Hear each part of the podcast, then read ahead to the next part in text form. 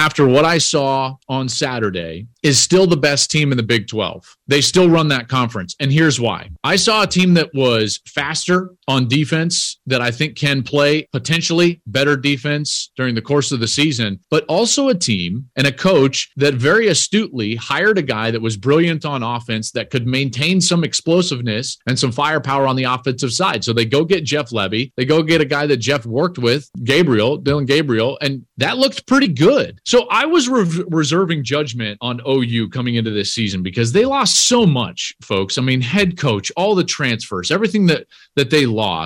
And and it was a wait and see for me. And then I saw it. Granted against UTEP, but I like what I saw. That's still the best team in the Big 12.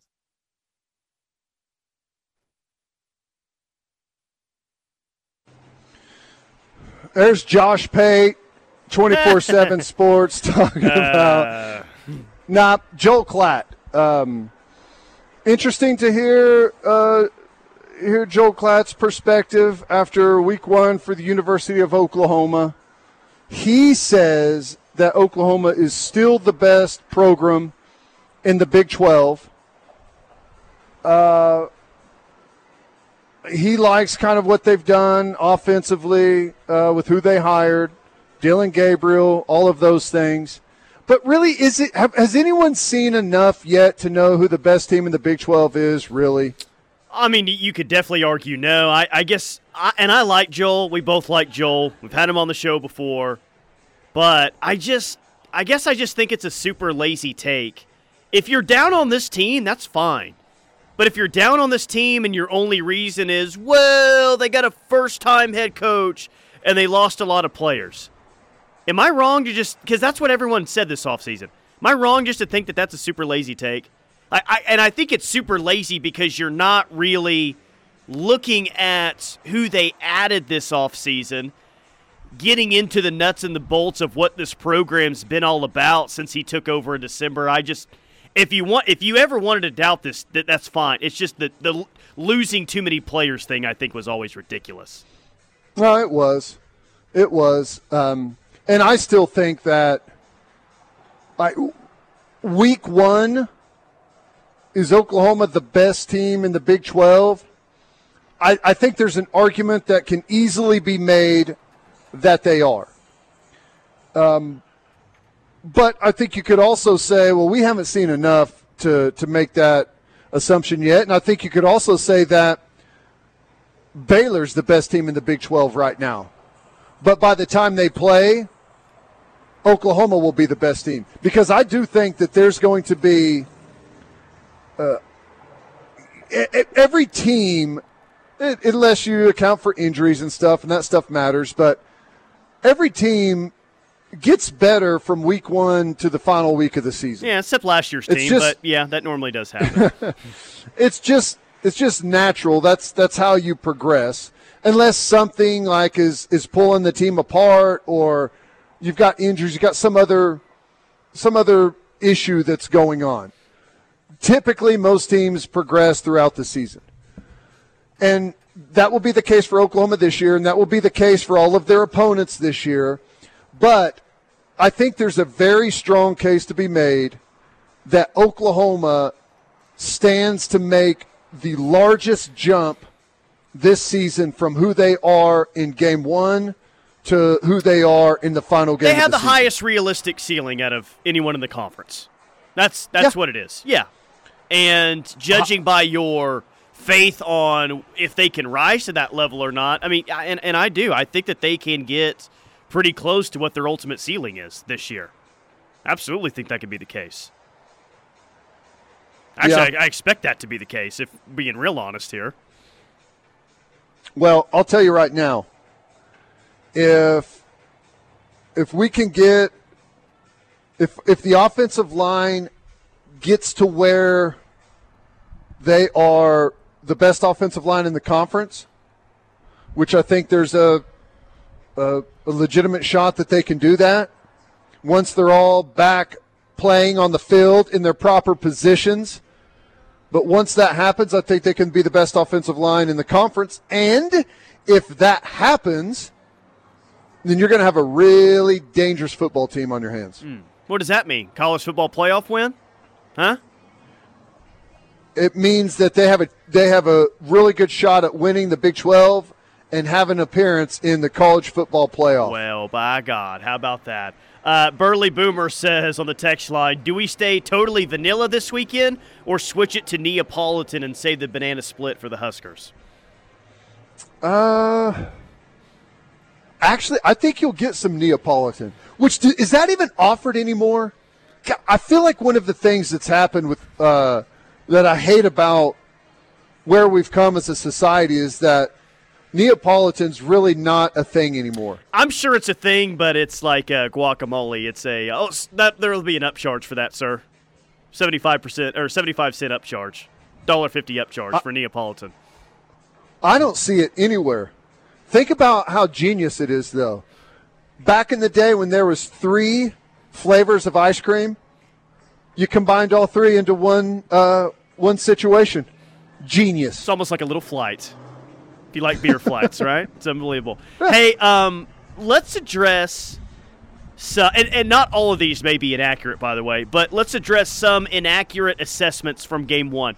I'm going to bring up something that people have been saying on the text line. You tell me if it's an inaccurate assessment from game one. First, OU was bad on Saturday against underneath coverage and got to be a whole lot better this Saturday. Is that inaccurate or true? Oh, were they bad? I don't think they were bad. Were they great? No. Here's the thing, though, man. Teams are going to complete passes on you. The way a zone coverage works is a given route concept has, like, if you're throwing a, let's say you're throwing a a deep out, uh, 18 yard out. Well, you don't just have an 18 yard out. An 18 yard out also has a flat route that's being run underneath it. And the reason it's being run underneath is to pull the flat player up to the to the shallow route so the quarterback has room to put the out route in there because the flat player jumped the underneath route. So the way zone coverage works is, especially whenever there's a team like UTEP that's trying to beat you deep, you you play everything deep to short.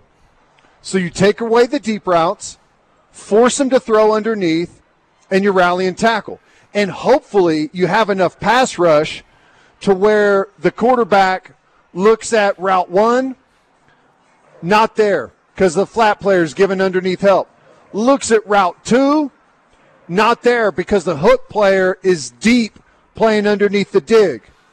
And then he throws route three, which is the check down or the the the option route underneath, and you rally and tackle that one.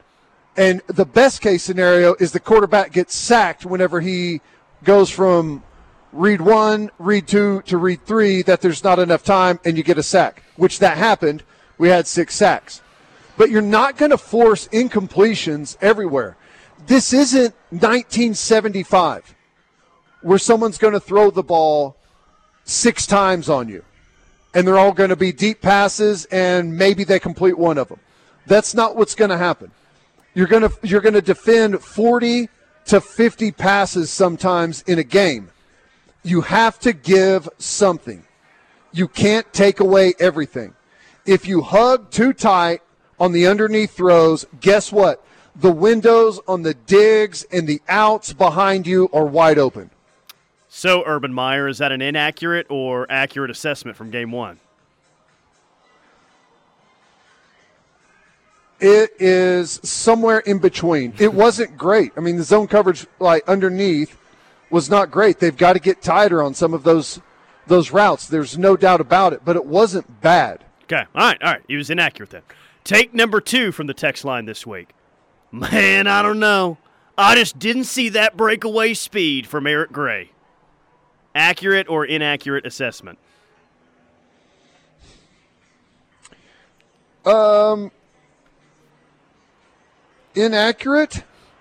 Well, I don't know. I don't know how you define breakaway speed. I don't know that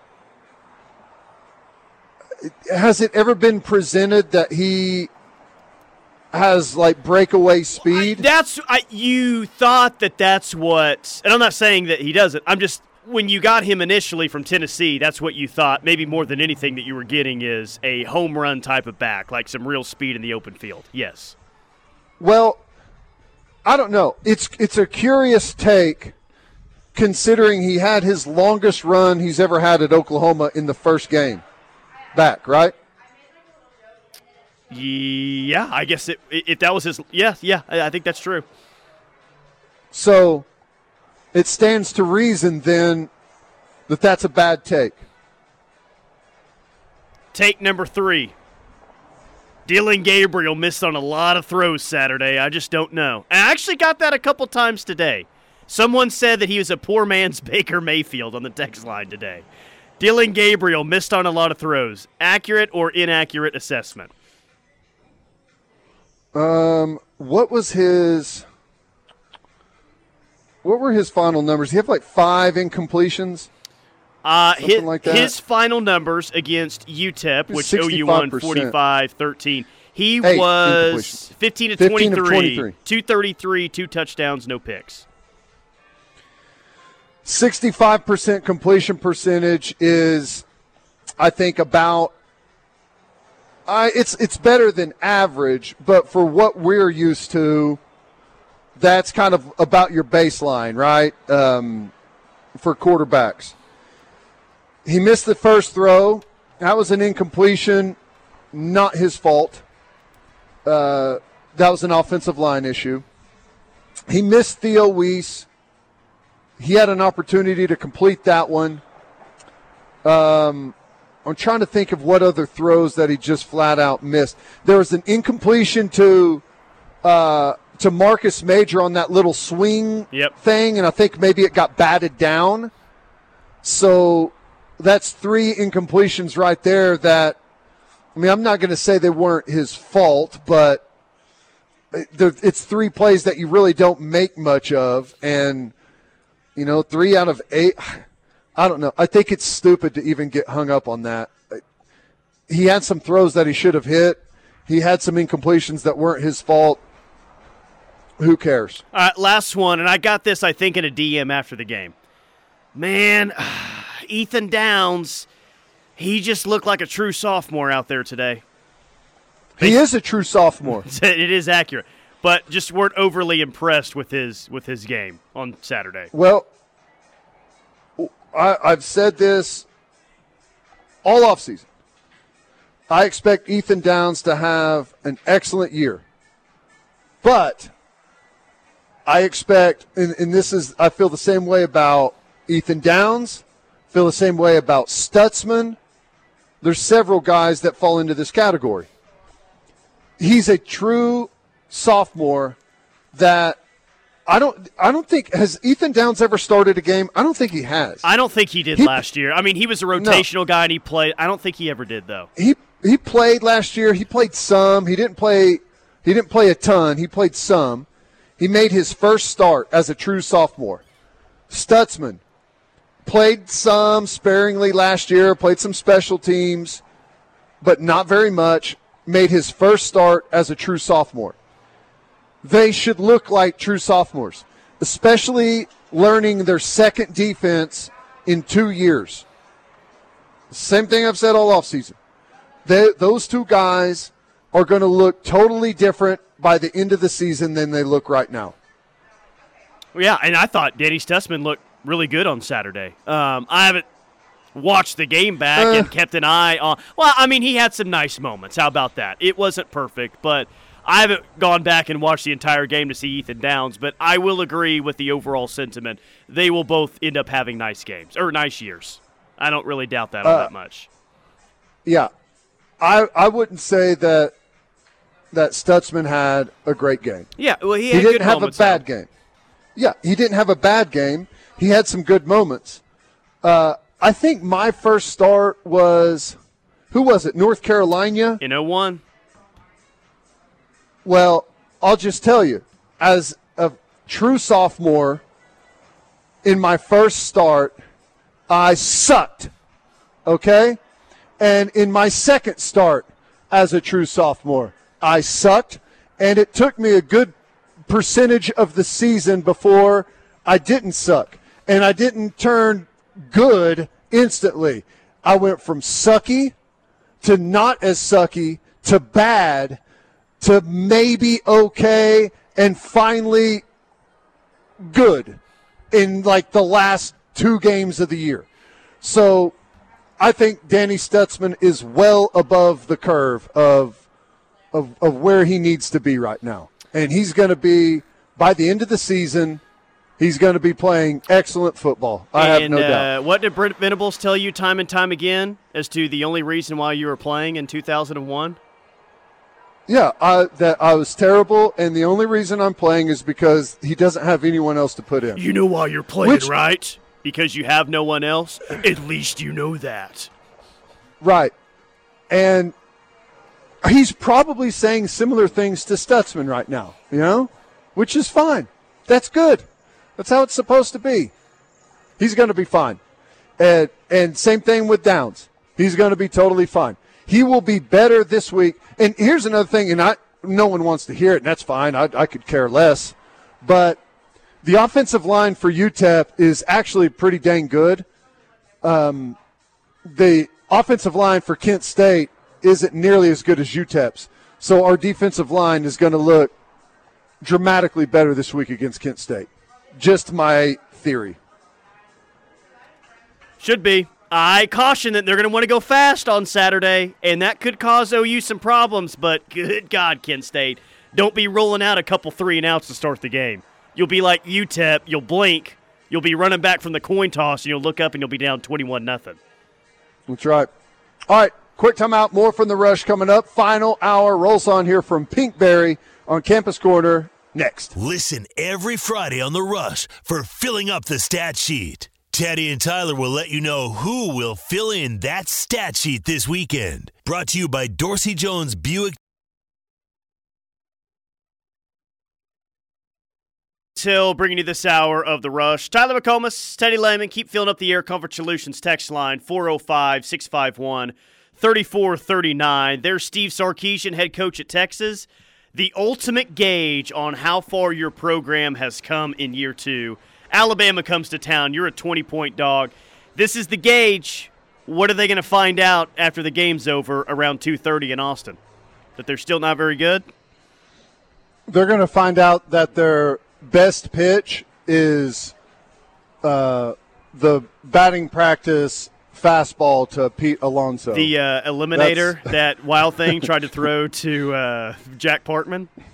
Yeah, yeah. Um, I don't know. I they are they are a massive disadvantage in every matchup category on the field. Are they are they better than Al? Like the obvious answer here is well, Bijan Robinson's better than anything that Alabama has. I mean, Jahmyr Gibbs is pretty good for Bama, but Yeah. I, I think if you judge things like running game as a whole, I think Bama's running game as a whole is better than Texas. So if you look at it that way, there really isn't anything, in my opinion, that Texas has or Texas does that's better than Bama. Well, here's the thing, though. Texas's running game may be really good against ULM, but their offensive line against Alabama's defensive line is probably the worst matchup on the entire field uh, across all categories for them, which is not going to equate to Bijan Robinson being better than the Gibbs kid. Because on the other side, Alabama's offensive line against Texas's defensive line is probably I number two in matchup categories. That is horrible. And that was the weakness that Alabama had coming into the year, by the way, is potentially their offensive line. But I do agree with that. Right. Right. So I, I don't know I don't know one area that you can look at when you start to, to, to compare these teams and who's going to be on the field with one another. I, how Texas has not even an edge, but is there any category where it's a a whoosh, as we say. Um, yes, there's a whoosh, and it's home field advantage because Bama will have as many fans as Texas does. I, I, I kid about that, kind of. Like, there's been no. I, I said it in the first hour. I think it's a disadvantage for Texas that they're playing this game at home. Yeah, like there's been time like because their fans are going to be excited when they get there. Like the thought, like this is it. This is where we bounce back. We take down the big dog. I don't know if they think. And that. then they come out and just pour it on you, and there's going to be frustration there, and maybe Ewers throws a couple of early picks, and now everyone's asking for another quarterback, and it can it could be bad to play someone like Alabama on your on your home field at times. Nebraska went to Notre Dame in like 2000 or 2001. And there's like the very famous crowd shot where it looks like it's about 75% Nebraska red inside Notre Dame Stadium. Mm-hmm. Um, Georgia did that at Notre Dame in 2017. Oh, you had a really good showing at Notre Dame in 2013. I, I kind of do wonder if the crowd shot at DKR is not in some ways going to look exactly like that. Um, just Alabama crimson all over the place because I, you know, Alabama doesn't get to play a whole lot of true road games in the non-con. Yeah. So this is a trip that I'm sure that they're pretty excited about. I'm sure they have a wide-ranging alumni base all across the country, especially in the state of Texas. It'll be a sellout. The cheapest ticket I found on StubHub is $200 before fees. I I don't know, man. I just wonder if at 11 a.m. they they show the crowd and we're not like, oh my god, there's so many Alabama fans here. I bet there I bet there is going to be a ton of Alabama fans there. You know, it's a it's an easy place to get to. It's an easy place to fly to. Uh, it's a big enough city to where it's not going to be difficult to find hotel rooms and stuff. So it's a city that you know a lot of people talk about for the for the uh, live music and all of that stuff. So it's a destination where people, you know, don't mind going and spending a, a few extra days beforehand as well. So, yeah, I imagine there's going to be a ton of Alabama fans there. God, I didn't think about the live music aspect. You know, Austin and they proudly say that they are a very progressive city down there. The Alabama fans are going to be on Sixth Streets in a progressive city like uh, Austin and they're going to be chanting at all the musicians, "Hey, play some Skynyrd, play a little Skynyrd, won't you?" the mix of Bama fans in Austin is going to be quite fascinating. Yeah, play Freebird. Freebird. I I'm looking forward to it. You know, I typically when it comes to college football like a good game. You know, it, for me to watch start to finish either needs to be, uh, you know, like a team that I'm familiar with and uh, in, in maybe a Big 12 team or like a compelling matchup that's tight. Anytime there's separation and I feel like it's it's about to get out of hand, I'm usually on to something else. This is one that I will watch every painful moment yeah. until the bitter end. I'm going to question Every myself single at the second. end. Like, is this normal? Should you take joy in someone else's pain? Like, yeah, but I, it's going to be awesome. And no, do not, OU fans, under any circumstance, root for Texas in this game. And under any circumstance, don't feel sorry for Texas in this game. Don't do it, man. Don't do it. They don't deserve it. They don't deserve our pity here. Let them get 77 to nothing I just like hope it's a good game and no one gets hurt.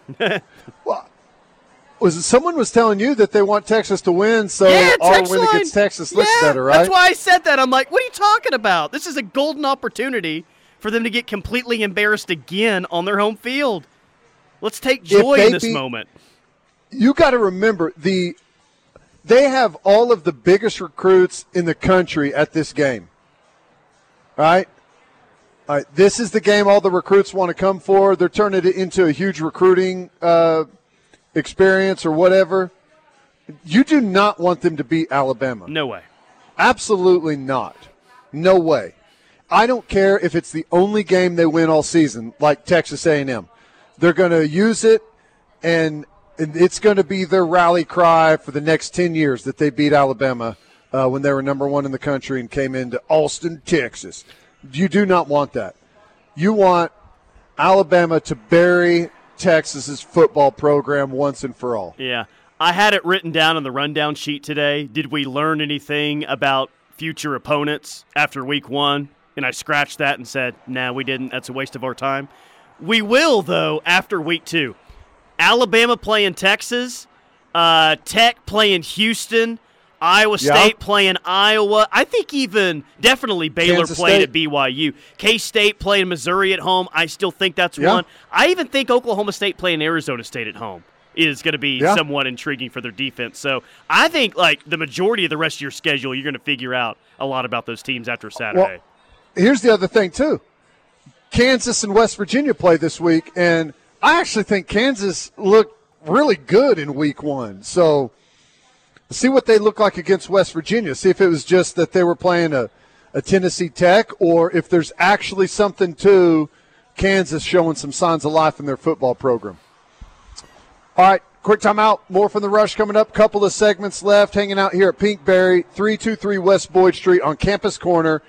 The uh, the frozen yogurt is outstanding. I'm trying the chocolate now. It's amazing. You got to come down here and try some of these flavors out.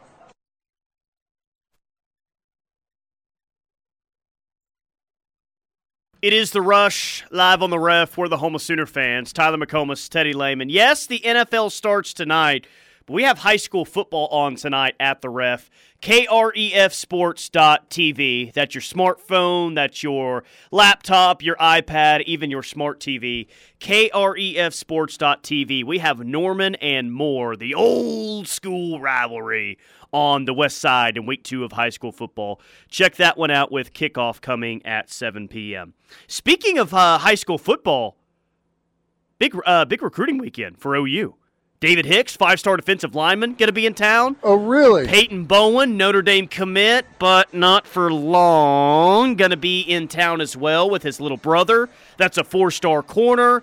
Jackson Arnold, five star quarterback commit's going to be here. Cayden Green, four star offensive tackle commit, going to be here.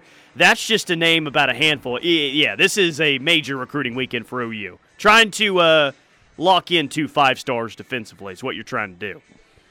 Well, what what's your theory or what's your percentage on the uh, the Notre Dame commit that's coming to town, flipping to the University of Oklahoma this weekend? greater than 50%. I will put Whoa. it at, um, let's go 60% for. What are, are, you asking, like, after this weekend he does, or just at any point? I'm saying, like, like you see something happen from it. Like, maybe he doesn't commit directly to OU, but maybe decommits from Notre Dame or, yeah, or something? I, I, I feel like we, we felt like that is, when I say we, locked in, locked on, locked out, or whatever you call the, the show that Parker and I do. Um, we felt like that for a few months now. Like, he's taken an OU visit this weekend, and he's already been to Norman mm. several times, by the way. But he's going to be at the OU game this this weekend, and he's scheduled to be in College Station uh, for the A and M Miami game in Week Three. Now, that doesn't sound like a committed player to me.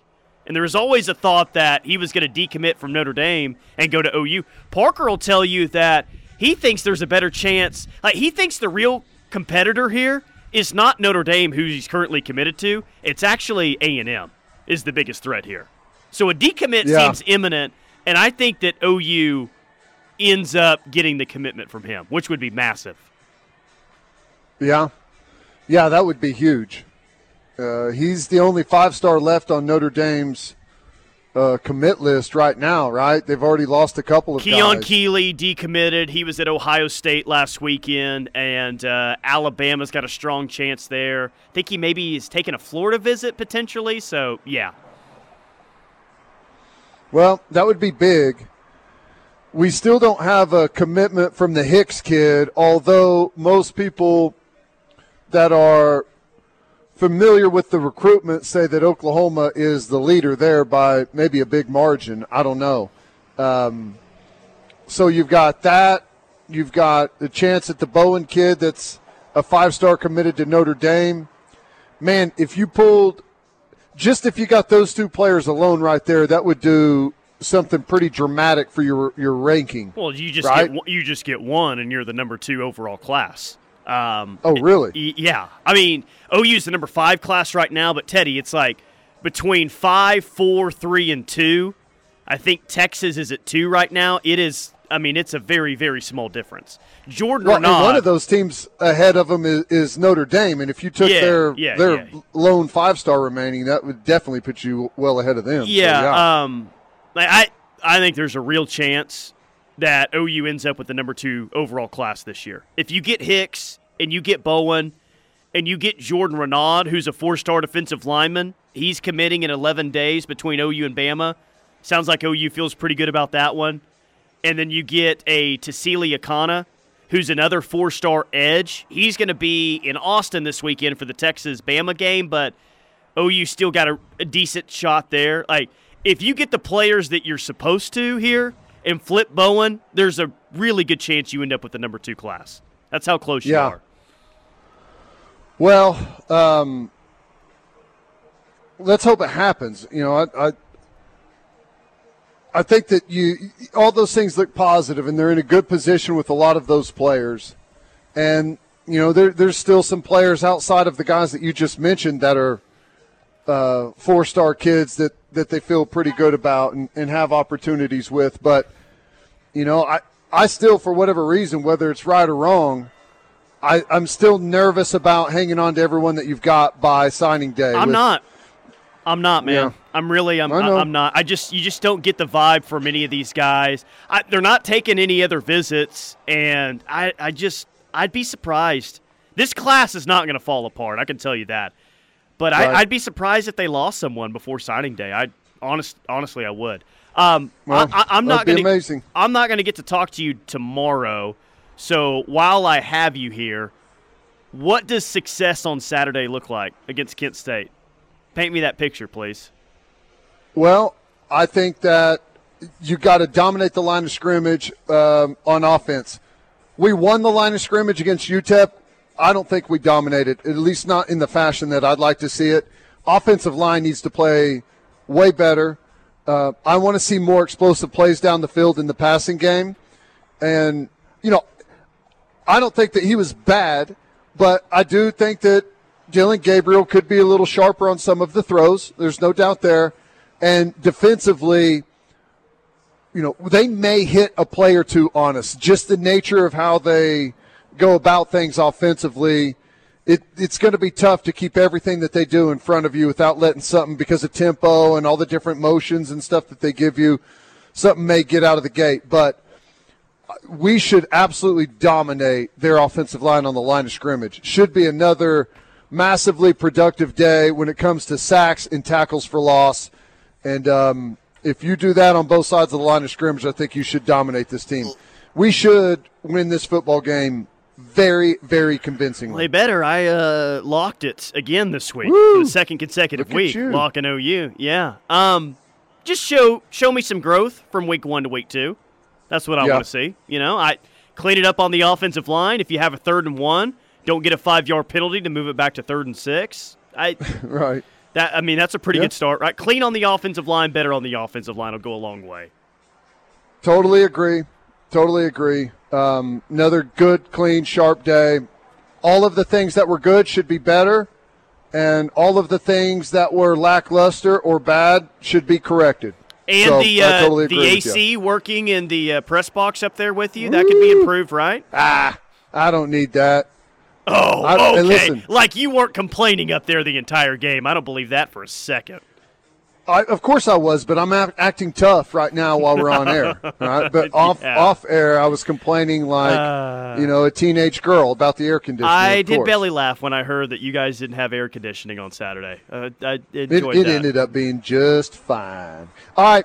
Uh, quick timeout. More from the rush coming up. We got a final segment next here from Pinkberry right here on Campus Corner 323 West Boyd. You got to stop in. Fantastic stuff. The frozen yogurt here is amazing. New favorite for me. The chocolate frozen yogurt is the go to. Stop in and try some.